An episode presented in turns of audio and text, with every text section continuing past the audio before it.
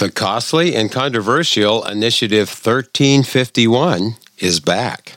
What are the consequences for education and for the state budget? This is 90 Seconds with the Washington Research Council.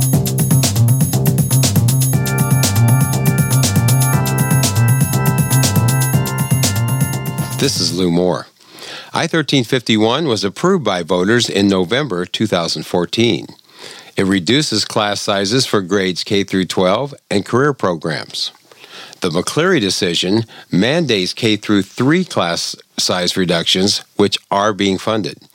In its first full year, 1351 requires almost 7500 new teachers. That's in addition to the 7,400 new teachers already required by McCleary. Over 18,000 new school and district staff must also be hired. 50% of funding was to start in the 2015 2017 biennium, with full funding in 2017 2019. However, the legislature voted to delay the process until 2019. The initiative is costly. The original estimate of the full cost of I-1351 was 3.8 billion a biennium. Not included in this figure, capital spending for new classrooms that will be needed. The current cost estimate for the first year of 1351 is over $1.8 billion during the 2019 2021 biennium.